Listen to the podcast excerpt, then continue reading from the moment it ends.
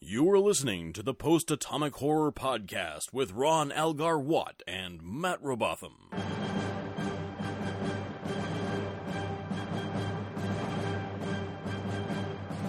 Episode 83, covering The Hunted and The High Ground. Hello, friends. Hey, everybody. We're not happy this, This week. fucking. Oh, you know what? I quit. No, you can't quit, Matt. We're I, not even. I don't want. I don't want to do it anymore. You can't. We're not even to Voyager yet. I hate it. I hate I it, know. and I don't want it. I know, honey. Next week we have a great episode, I promise. And week after that we have the best lineup ever. Ah. It's just the way season three works is we get some really, really great ones, and then we get this. Ugh. We have Remember to what I- suffer for our good episodes. Remember when I kept talking about rebels, and you're like, "What are you talking about? There's no Yeah, rebels." I don't well, know what. j- And and then last week we got a rebel, and it's like, oh, okay, I guess I understand what. And then this week we get no- all the rebels in the world. Yep, which it's always filthy rebels versus smug, uh, well bathed uh, government people. Turtleneck wearers. Well, sometimes turtleneck wearers, sometimes funny hat wearers, They all- sometimes uh, wh- fake Tasha Yars. They often wear like those weird ass like suits that they have in the future. well, we don't have them in the present, that's for damn No, sure. that is definitely certain. Because we have we have sense here. We have real suits. Well, let's start with the hunted, which is yours. They're basically interchangeable. But you took the hunted and you wrote some words about it, so why don't you tell us those words? Well, my summary of the hunted basically goes like this. Except Goes that you thusly? can't- Except that you can't see me making a jerking off gesture. Very well. All right. The Enterprise is giving a performance or is giving some, a performance evaluation to some planet of mall-dwelling turtleneck wearers as to whether or not they can be allowed to enter the Federation, giving more credence to my ongoing theory that everything DS9 is based around gets its start in season three of TNG. After a thoroughly lovely tour of the food court led by mustache Zephyrin Cochrane, the Enterprise is informed that some stinky rebel has escaped from the planet's moon-based penal colony. Using the incredible military tactics of hiding behind a rock, the stinky rebel evades Starfleet's finest until he is eventually brought down by Chief O'Brien. Because that guy spends eight years married to Keiko O'Brien, and you do not want to fuck with a man with that kind of willpower. Once jailed, Counselor Troy encounters the rebel, Danner, on her, on her way from one chocolate sundae to the next, and falls in love with his hastily applied eye makeup. He reveals that he was a biologically engineered soldier bred to fight in some war the turtleneck people had, and when the war was over, he and the other soldiers were shipped off to the moon where there would be no trouble at all. Troy and Data both fall for Danar's ripped sleeve charm, and they petition Picard to help him in his de- to help him. In his defense, Picard wants to do something, but there's not a whole lot he can do except return the prisoner to Zephyrin Cochrane. During prisoner transfer, Danar escapes by punching his way out of a transporter because, yes, you can do that, and then he runs amok on the Enterprise. Eventually, he escapes when a riot starts in the prison colony. James Comrell, Zephyrin Cochrane begs for Picard's help, but he's about fed up with the whole thing, just like me, denies the planet their place in the Federation, and fucks the fuck off. Actually, that might not be be how it happens. My DVD fucked up towards the end, but if it's not, you know what? I'll eat my hat. Any hat. Even Guinan's hat? Even Guinan's giant hat. Wow. Yeah, Guinan's giant hat would have been a better episode than this. Just 45 minutes on Guinan's giant hat. Guinan's giant hat would have been a good techno band. Except I'd always be saying uh, Giant's Giant Hat. That's no good. Yeah, this, like I say, one of two episodes in a row with filthy rebels fighting um, uh, uh, smug government people. You don't understand, Al. Those people did something to him to him. And now Ugh. the only thing he can do is fight back for his freedom. Yeah, it's okay. Be nice to the to the veterans. Like, thanks. I, I got that about thirty seconds in. Do we really need forty five minutes? No, to- you don't understand. Cause see, people got went to Vietnam, and when they got back, no one cared about them. listen. I appreciate their their uh, plight, but does that mean I have to suffer through forty five minutes of bad Star Trek? no, I let's, don't think so. Let's be reasonable here. Yeah, come on. All right, let's go into your good. I'm I'm curious how you found a good thing. Uh, yeah, I could, this might have been a bit of a reach. Um, I like the effect of Dinar's ship bouncing off the Enterprise's shields. I don't think I've ever seen that before. That's true. In the in the first of I don't know f- what is it 47, 48 um, s- chase scenes. Mhm. There's uh, they're they're chasing his ship around as you say a rock, Yep. and uh, his ship does Or bounce since off. it's in and it's space, kind of funny. a asteroid. right, but, but same same thing. Yes, a rock. Uh, I do think that that moment was belittled a bit when Wesley said he bounced off the shields. Also, I think it could have done with with, with uh when the Boom. ship hit. Yes, exactly. Dong. Yes, exactly. Uh, which bad thing did you choose of, of the many myriad available to Uh, us? yeah. The idea that the turtleneck people never even try to fix their shoulder their soldiers, they just ship them off to space is so Yep. utterly laughably stupid that I couldn't believe it. It's just wow. Yeah, they asked him, "Did you try?" Well, we put it to a vote, and the people said no. It's like Oh, It- so it there's no costs way to too cure much these money." guys. Well, no, there probably is. Yeah, we- eh, look at them. They can't even wear clothes. But I I mean, they're mean, ripped like- and dirty. We don't want them mucking up our nice mall. Yeah. I mean, no, I would say that the planet this week is more like a museum, and the Mm. next one is way more like a mall. Right, where people come to see them. Yes. Um, so for me, my good thing, well, my good thing might be stepping on your quote, actually, All right. um, which we might as well go ahead and play now because Picard Yes. has a really nice badass moment at the very end of the episode. Captain, you must do something. Call your ship. Quite right, Prime Minister. Enterprise, prepare to beam the away team back. At your command, Captain. Picard, you can't leave us like this. I have all the information I need for my report. Your prisoner has been returned to you, and you have a decision to make whether to try and force them back or welcome them home. In your own words, this is not our affair. We cannot interfere in the natural course of your society's development. And I'd say it's going to develop significantly in the next few minutes. And so that was that was great because he's like, "Up, not my problem anymore." Bye then. You've got to do something. You're absolutely right. Goodbye forever. yep. What a good idea, James Cromwell. You'll go far in Star Trek. We'll see you again and again. Ah, James Cromwell, my old enemy. That'll do, Picard.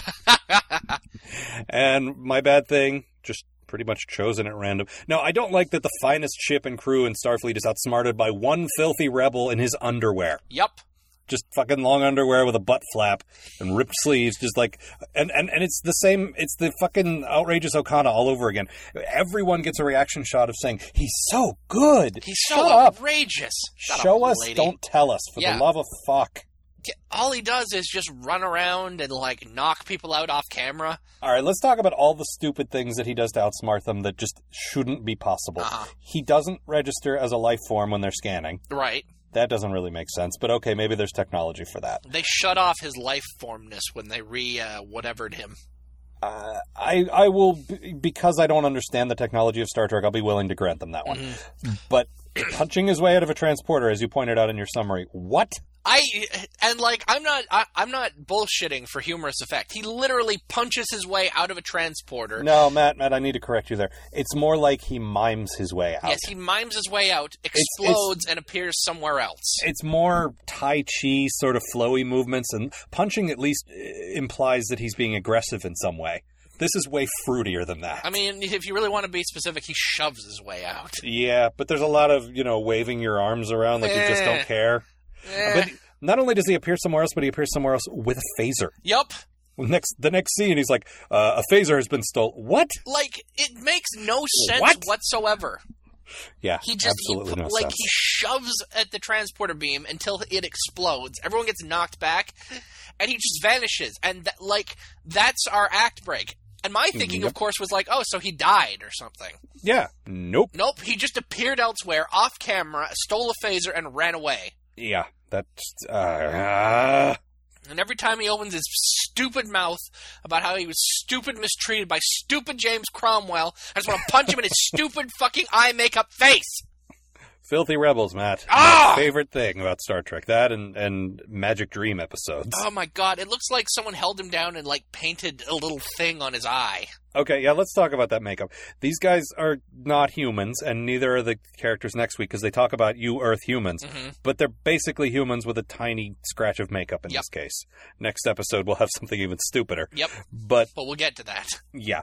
Um but it's it's what I've been talking about. Where the early seasons of Star Trek, I feel like they were a little more imaginative with their alien design, and now it's just like, eh, they're people, but they got some gunk in their eye. Like, You know what? I don't care. Just I, put some stuff on him. I wish they were aliens. That's all. It's they're not supposed to be. If it was an Earth colony and it was all the same stuff, that would be fine. Yep, wouldn't be But an it's issue. not. But you try and alien them up just a tiny bit. And so Well, it's like, I- oh, fuck off. Yeah, exactly. No, Um, no, they're from the red stripe next to your left eye planet. You know No, Matt, that the- one. The name of the planet was Ambrosia Salad, I'm pretty sure. and the name of the, the penal colony was Lunar 5, which is the least imaginative name for a moon that I've heard since the moon. You uh, don't get to hear the rest of their moon names. It's like, okay, we got Lunar 5, we got the Moon 7, we, we, got, got, big, Crater 8. we got big white floaty rock thing that orbits the planet 6. You got two sixes. Yeah, that's right. Yeah. Uh, I will give I will give Troy credit where it's due. Um, none of their science uh, equipment could detect him as a life form. Troy's um, empathic senses were the only things that could pick up on what he was thinking and feeling, and for a change, she was actually useful. I'll give her that. And also to her, to her, her uh, and also surprising the hell out of me, she did not fall in love with him. No, we both have that in our notes, and she falls in love with him. Yeah. No, I've got And written she's a here- werewolf. let's see here. If she, if Troy falls in love with this guy, I quit. Flaunt can do this job. No, it would be Gavin then Flunk probably. Yes, Um, Flaunt's gonna love hearing that. He knows. Sorry, Flonk. You're number three. He's go- he's going to be here next week, so he can take it up with us personally. That's fine. And next week he doesn't have to sit through two episodes with fucking filthy rebels. Yep. There's a bit where um, Jordy gets knocked out in engineering, and Worf comes down and s- asks if he's okay. And uh, Jordy, the way he talks to Worf is like he could actually have fought the guy. He just came from out of nowhere. Didn't give me a chance to punch him. Oh, honey. Uh, it's like, uh huh, yeah. Yeah. No, no, I no, I completely understand. Let's no, just you, pretend you would that you could have fought him. you would That's have so beaten cute. the hell out of him. Yeah. I'm I just, Worf. I really don't get that he, this guy. I mean, okay, he's supposed to be good. That's fine, but he outsmarts everyone at every turn. It just doesn't make sense. Can't they just turn everything off? yeah. Just power the whole ship down. Turn the doors off. Everything. It's just like i- if you're gonna have a guy outsmarting the be- our gu- first of all outsma- outsmarting not just the smartest guys in the Federation, but our guys, the guys Right. that the show is based around. Right. Like. He, he needs to be something other than some dick in a onesie running ar- running around with his butt flap hanging open Nice onesie, dick. and his stupid sleeves hanging on by a half thread. Ugh. Ah. Yeah, no, and uh, he he pulls the old uh, uh, the original Captain America movie, not the good one from a couple of years ago, but the one from the early '90s, where he he would r- hide under the stairs while the sec- like guys would come after him, and then run back up the stairs. He did those kinds of things. Yeah, he he he completely bamboozled the entire crew. except Worf. That one Yes. didn't work on Worf, at least. But w- he's in the uh, the shuttle bay or the cargo bay, one of the bays, I don't know. And um, I- they they gas him, which is a good move. Mhm. They should have gassed him more. But um, maybe if they didn't release gas that was tinted purple, like the Riddler was doing it. Maybe he wouldn't have realized he was being gassed and just would have collapsed. Oh no, genuine Joker products. I know the Joker's gas is purple and not the Riddler's, but the Riddler sounds funnier. the Riddler does sound funnier. Yeah. Look out, the Riddler. Let's talk about things that are funnier than this episode. Let's talk Everything. about the Riddler. Yes. Um, I- Speaking of smug douches. the real yeah, but he's fun at least. yes. The the real thing that I have a problem with in episodes like this is when we focus on the problems of a planet that we've never seen before and we'll never see again. Mm-hmm. When no one in the Enterprise crew is really affected in any real way. Yeah. Like they need to get rid of this guy and leave, but no nothing is at stake for our characters. Who cares? Yeah. No, end of the day, they could just fucking turn the ship around and go home. and they do. Yeah. But I, th- I just don't like it when the primary focus is on someone who isn't the Enterprise. Mm-hmm.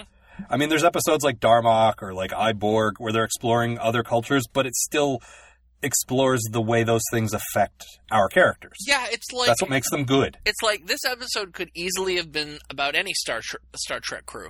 Yeah.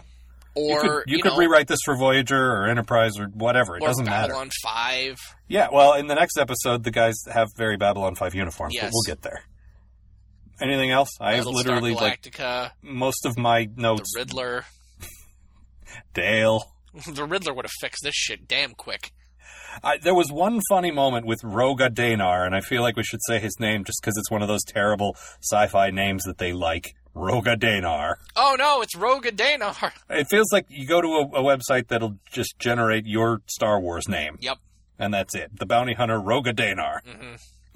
But um, he had a moment where uh, Troy is like, "Why don't you trust me?" And he goes into this speech about how a, a, a dark-haired woman betrayed him once, and then he just kind of laughs and said, "No, no, that's a lie." And then he gives her another sob story, and that's also a lie. That was a brief moment of self-awareness. Yeah. That's pretty much it.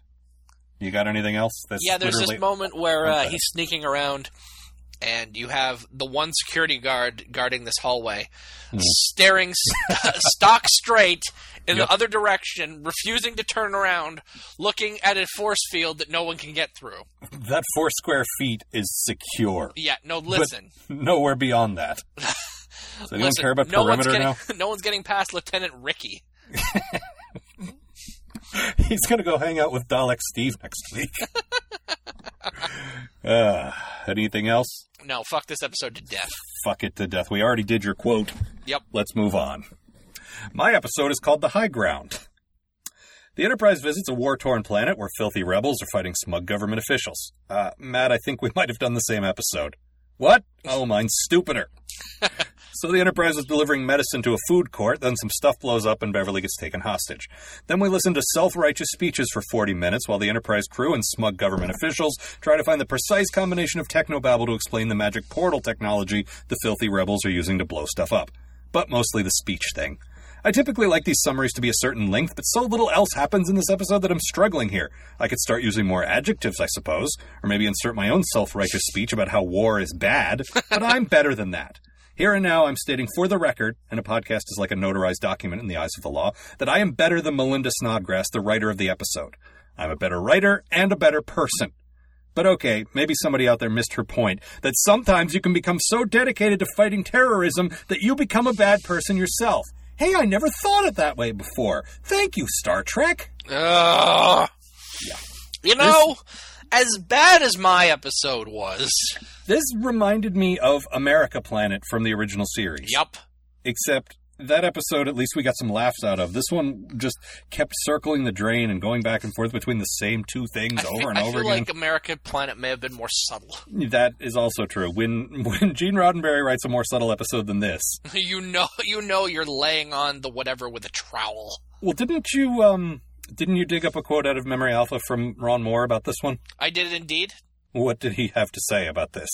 An abomination. It's our terror. It's our one terrorist show. We didn't have anything interesting to say about terrorism except that it's bad and Beverly gets kidnapped. Ho hum. They take her down to the caves and we get a nice big preachy speeches about terrorism and freedom, fighting and security forces versus society. It's a very unsatisfying episode and the staff wasn't really very happy with it. Thanks, Ron Moore. You basically summed, did our job for us. Yep. Except the thing is, they keep coming back to terrorists because, again, filthy rebels. Like I said, that this is a thing that happens like very close to each other in this season, but it'll come up again and again. And the Maquis just never go away. Yeah. The Maquis are just this again, except instead of um, well, in the last one they were more uh, uh, former soldiers, but in this one it's it's pretty much it terrorists. Um. No. So go ahead. and like like we come back we'll come back to this again and again and I've, we probably touched on it before but i never understand the idea of rebel terrorists in star trek No, and it's an idea they keep wanting to try, and they just never get it. it's like you have a pl- you have an entire universe of livable planets you cannot go five feet without tripping over a p an eden planet Yep. i mean okay it might have exploding flowers but you know what not an issue you can work around that Sure. So why the fuck do every week we have to deal with some greased up leather enthusiast who's mad that some guy in a sweater doesn't want him to have a thing? yeah, and again, nothing is at stake for the Enterprise, although this time Beverly's kidnapped, so at least there's that. Yeah. But other than that, and that launches me right into my good thing. Beverly, this is the first time I will say she was not terrible. She has a s- a, couple of stupid "my baby" moments, but otherwise, like when she's kidnapped, she actually she's pretty badass. At the very beginning, she wants to save some people who have been hit by a bomb, and everyone else wants to beam away, and she wants to stay and fix them, and that was a very good moment. Yeah, it's a really nice uh like Beverly as a real doctor moment. Right. And then when she's kidnapped, she just she completely like uh, clams up, doesn't Mm-hmm. talk, d- doesn't tell him her, her her name, anything, which is cool. But then eventually, when she's begging for her life, she's like, "I have a son," and that's when she lost me. But Yeah. then she got it back. So. I will also give Wesley credit Mm-hmm. because his initial reaction is, I want to go on the away mission. And Picard says, No, you need to help us figure out this magic portal thing. Yep. and it's cool. It's, Yeah, it's no, actually it's, it- cool. it's a nice choice of giving him something to do that makes sense because you can't give him a phaser and send him down to the planet to Right. save his mommy. but I mean, i and this isn't the only time this will happen, and he's not the only one it happens with. There's times when other people want to charge in and rescue someone they care about, and the captain says, "No, this is not how men handle their problems." Yeah. And and I say men as grown-ups, not men as Yeah. males. To Like- take your take your problems, shove them down into a little ball, and get back to work. Right. Like all grown-ups do. Yes. But and and Wesley, to his total credit, like Picard's talking to him like a grown up now, Mm-hmm. and to his total credit, says, "You're absolutely right. I will get to work and I will help solve this." And he does his part. Yep. Wesley's not bad in this. Beverly's, apart from one or two tiny moments, not bad in this. Mm-hmm. That's it. That's all I got. Yep. My bad thing is, oh, good, more filthy rebels. Yeah. What do you got? It's even like it's even worse that it's two episodes in a row and one last last week as well. Yep. Like there's just too many filthy rebels clogging up our Star Trek. What do you got? All right. Uh, yes, many of the cave sets feature heavily in other better episodes. Really? Uh, no, I. There's a really nice scene with Beverly and Picard that's pretty good when no one else is around speeching it up. Yeah. There's a there's a They have a great nice bit. Like I little said, bickering moment. at the beginning, she's Picard's like, "Beam her up. I don't care." And Riker looks over and says, uh, "I'm not going to beam her up." No, great delivery by Nails too. Yeah, uh, but um, and then later that that situation comes to a head where Picard's taken prisoner and they're in the the prison thing together, and he's like, well, "I should have just beamed you up," and she's like, "You wouldn't dare." It's like, Like, of there's- course I there's- would. I'm the goddamn captain. And for all her weaknesses, I still think she might be the weakest actor in the in the ensemble. But I do think she she and uh, Patrick Stewart bicker very well. Yeah, they have they have good chemistry, the two of them, which is They do. which is tough because like y- y- we all know how hard it is to play against Patrick Stewart. Yeah. No, I give her total credit there. And I think they figured that out because later on they have a running thing where they have breakfast together Mm-hmm. and they talk a lot and just li- nice little side moments Yeah. Mm-hmm. because those two in particular are good together. Uh, Of course, we and also you're- get the whole. There's something I never told you, Jean Luc. Yeah. Is it that I'm Wesley's father? Because we're never going to get back to that. What about your bad thing? Which which bad oh thing? God, I don't know where to start or where to begin. Well, give it a Uh, shot. the main villain, Skunkface, is completely and utterly annoying, smug, stupid, and I hate him. And yet we're supposed to sympathize with him because what? He draws pretty pictures of two hands holding, of two people holding hands because they're friends. Fuck you, fuck you, and your stupid, fuck off ass, stupid fucking skunk haircut. Eat a dick, die. Yeah, that was the s- even stupider alien design of this week. They all had spray painted white stripe in their hair, like they all walked under that wet paint sign, and now Pepe Le Pew's going to be chasing them around. Oh, that would have made this episode so much better. yes, it would have. Eh, filthy rebel, my my sherry. But the uh, the the main guy had this uh, late '80s, early '90s sort of David Duchovny delivery, like you know, "Hey, we're rebels. That's right. Scully, we have to find and stop this Bigfoot. We're gonna do this thing." Yeah. Okay. It was almost sort of um, late '80s Dennis Miller. Hey there, Baba Ganoush. Like that kind of thing. Just ah, wanted to hit him. And then he was an artist, Yep. which if he was in a band, that would have been it. Yeah, or his Punch him name in the was face. Skylar. Also, everyone on the planet dressed only in blue and purple for some Yep. reason. Blue I think and purple and Babylon 5 uniforms. Well, the uniforms were fine. They were uniformy looking. Like Oh, I didn't the uniforms. Mm-hmm. particularly care for Babylon Five personally, but those do look like military uniforms. yes. But, ugh, No. just ugh. And the, and the main uh, government chick looked like she was one of the people who didn't get called back for Tasha Yar. Yeah. Like she had that same sort of look about her. And a pair of suspenders. Yes. Which you said she was like Lady uh, Larry King, which I found a little disturbing. This is indeed a most disturbing universe. Yeah, Lady Larry King's a little hot, Pat. Your your boy's in a lot of trouble here. They um at one point the, the smarmy rebel guy compares himself to George Washington. Hey, I'm like George Washington there, babe. No, you're not. No, you're not. Sir, I've met George Washington. I've worked with George Washington. In a point and click game. yes. And, And your you're no- teeth are made of teeth. Yes. At one point um Wesley was trying to figure out who the scientist was who invented uh, portal technology, and apparently it's John Elway. I'm not a huge sports guy, but I do know who legendary quarterback John Elway is, and apparently he created portal technology. Well, so you have uh, watched at least one episode of King of the Hill. good for you, sir. nice work, John Elway. A way to create portal technology. There was a there was a bit where Beverly somebody says we need a something something and the delivery is exactly like CSI. She goes, "They need the services pause of a doctor." yeah. Ugh. terrible. Just terrible. Here, put these sunglasses on. Will somebody Will somebody think of the children? No. Thrill as a waiter is interrogated. I don't know nothing about nothing, Here, will this help? I guess. Yeah, I, I just, I, uh, and over and over again in my notes, I just have this note. Oh God, I, or, oh good, I was hoping there would be another self-important speech. Jesus fucking fuck. The waiter actually reminded me of Scott Thompson as Buddy Cole. Except Matt, you know there are no gay people in Star Trek, That's true. as Amanda keeps pointing out to us. She's right. Yes.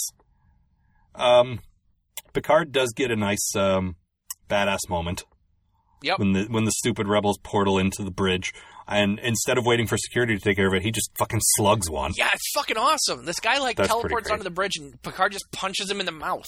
Yeah.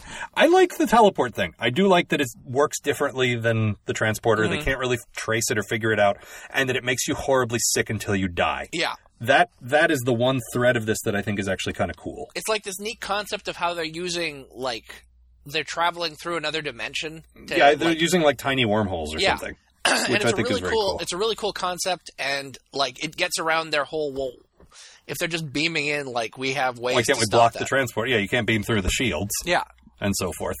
But um, I, I no, and I like that it makes them sick. I like that nice little dark twist on it. That's Yeah. that's my kind of thing, totally. But it just it, I don't like it. Here. it's a very small amount of neat sci-fi stuff, and Yeah. otherwise really shitty. Fucking heavy-handed political episode. This episode is so heavy-handed that I can't believe the writer actually finished it while typing with those boxing gloves on. Whereas I thought that they had ham on their hands, and I imagine they were drooling the whole time because their hands smelled like ham. Ooh, hot hand water. There was one other badass moment where Jordy uh, manages to defuse a bomb, uh, throw his communicator on it, and beam it out where it blows up, where it's no tribble at all, and that was actually pretty cool. Which is then instantly ruined by Troy going, "Oh my God, he beamed himself into space." Yeah, th he's lock onto my signal, and they come back to the bridge, and she says, "His signal? No, Oh dummy." no! Of course, what Jordy doesn't know is that those communicators cost a lot of money, Yup. and they're not just going to give him another one. Now he's got to walk around and like use somebody else's, pick up a payphone, Yup. something, He had to. Ma- he has to make one out of tinfoil. right? And you know he's an engineer; he'll figure it out. Mm. So, Anything- like, when do I get my new badge? Oh, Jordy, no. No, th- Those things are like the only thing on the on the ship that we actually pay for. it's that solid latinum core. Anything else? No, I got notes, but they're basically the same note over and over again because this episode was just the same note over and over again. Oh, and what? First of all, I I was not at all pleased by the fact that uh, that uh, Skunkface died really easily. Yeah, but now those drawings that he gave Beverly will be worth a fortune. I don't know. I mean, he was just shot in the back over a matter of eighty dollars. I feel Yeah, like but- someone should have punched him a few times. Well, yes. I although Matt, after that happened, then a kid picked up a gun because that now the kids are involved, Matt. Terrorism is bad. Oh no! It infects you so early. Ugh. No more killing, Al. Ugh. No more killing, can't we just nuke the place from orbit? please. All It's the only right. way to be sure. I, I do like it when there's almost a, a glimmer of self awareness in an episode like this where the entire crew hates what they're doing, rolls their eyes at people, and that leads me into my quote, which is Beverly uh, responding to Skunkface, as Matt calls him, um, talking about how the teleporter's difficult to use. I meet you here. To find a way to reverse the effects of the dimensional shift? I can do that right now. Stop using it! And I like that because there's a few moments like that where everyone sort of rolls their eyes. It, uh, well, stop it then. Just stop. How are we going to cure this sickness? Stop doing that thing that makes you sick. Doctor, it hurts when I do this. Well, don't do that. What's wrong with you? Now, if you'll excuse me, I'm going to enjoy another soothing cigarette. I'm going to beam through this thing. and get a cigarette. The, at one point, the dude beams or you know teleports to the Enterprise where Troy's walking down the hall and gives her a message, and I'm just like, oh god, thirty seconds and she's gonna fall in love with him. Oh, what a wonderful rebel. I could see the the, the hearts forming in her eyes. Yeah, no, the um He'd have to hit her a time or two for her- her to really fall in love with him, but yes. uh, she certainly has a type. Maybe if he pawed at her a little bit. Yeah, exactly. That's what I mean. Just slugged her one. Yeah. No, um I was I was there was a point in this episode like when uh when he when what's his face starts showing off his dr- his uh you know how how how deep and soulful he is because he's also an artist. He's not Look just at me, a babe. I do terrorist. drawings. And it's like, oh god, is Beverly going to fall in love with him? There is a bit of Stockholm syndrome, but she doesn't fully fall in love with him. She does become sympathetic with his with his uh, cause. Yeah, until he until he tries to blow up the Enterprise and her son, Right. But- and then it ju- and then the episode just gets back to, oh fuck you. Yeah, exactly. That that is that is it. That is how the crew feels. That is how we feel. Oh fuck you. that sums it up quite nicely. Yep. Jesus Christ. Well, the good news is next week we have a couple. Well, at least one good We have episode. at least and one, one, good episode. one that I know what happens, and I don't remember if it's good or not. But we got it- maybe the best Q episode that they ever did coming up. Mm-hmm. And Flonk will be joining us for that. Yes. So look forward to that. Um, and we're done with this. We yeah. never more have to watch this importantly, episode again, we never have to watch this again. or or the other one. So that's good. And I'm sure when we get to writing the summaries for the end of the year, it'll just be fuck you, moving on. Yep. We'll just write the same summary again because they're basically writing the same episode again. Yep. It's only fair. Yeah. Those summaries, incidentally, are available for you in our episode guide, which you can buy on our Oh, nice. website. Nice They pull. are also available in our iPhone app, which you can also buy. The our wonderful website. iPhone app. Yes, which is only uh, I think I erroneously said it was two bucks. It is in fact three bucks. But you know what? You got three bucks to read a bunch of new jokes about Star Trek from us Yes. because they're great. All brand new content. Yes, exactly. So read it. It's fun.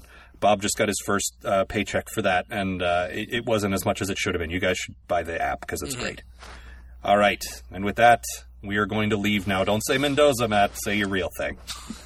I hate this episode. uh, see you, folks.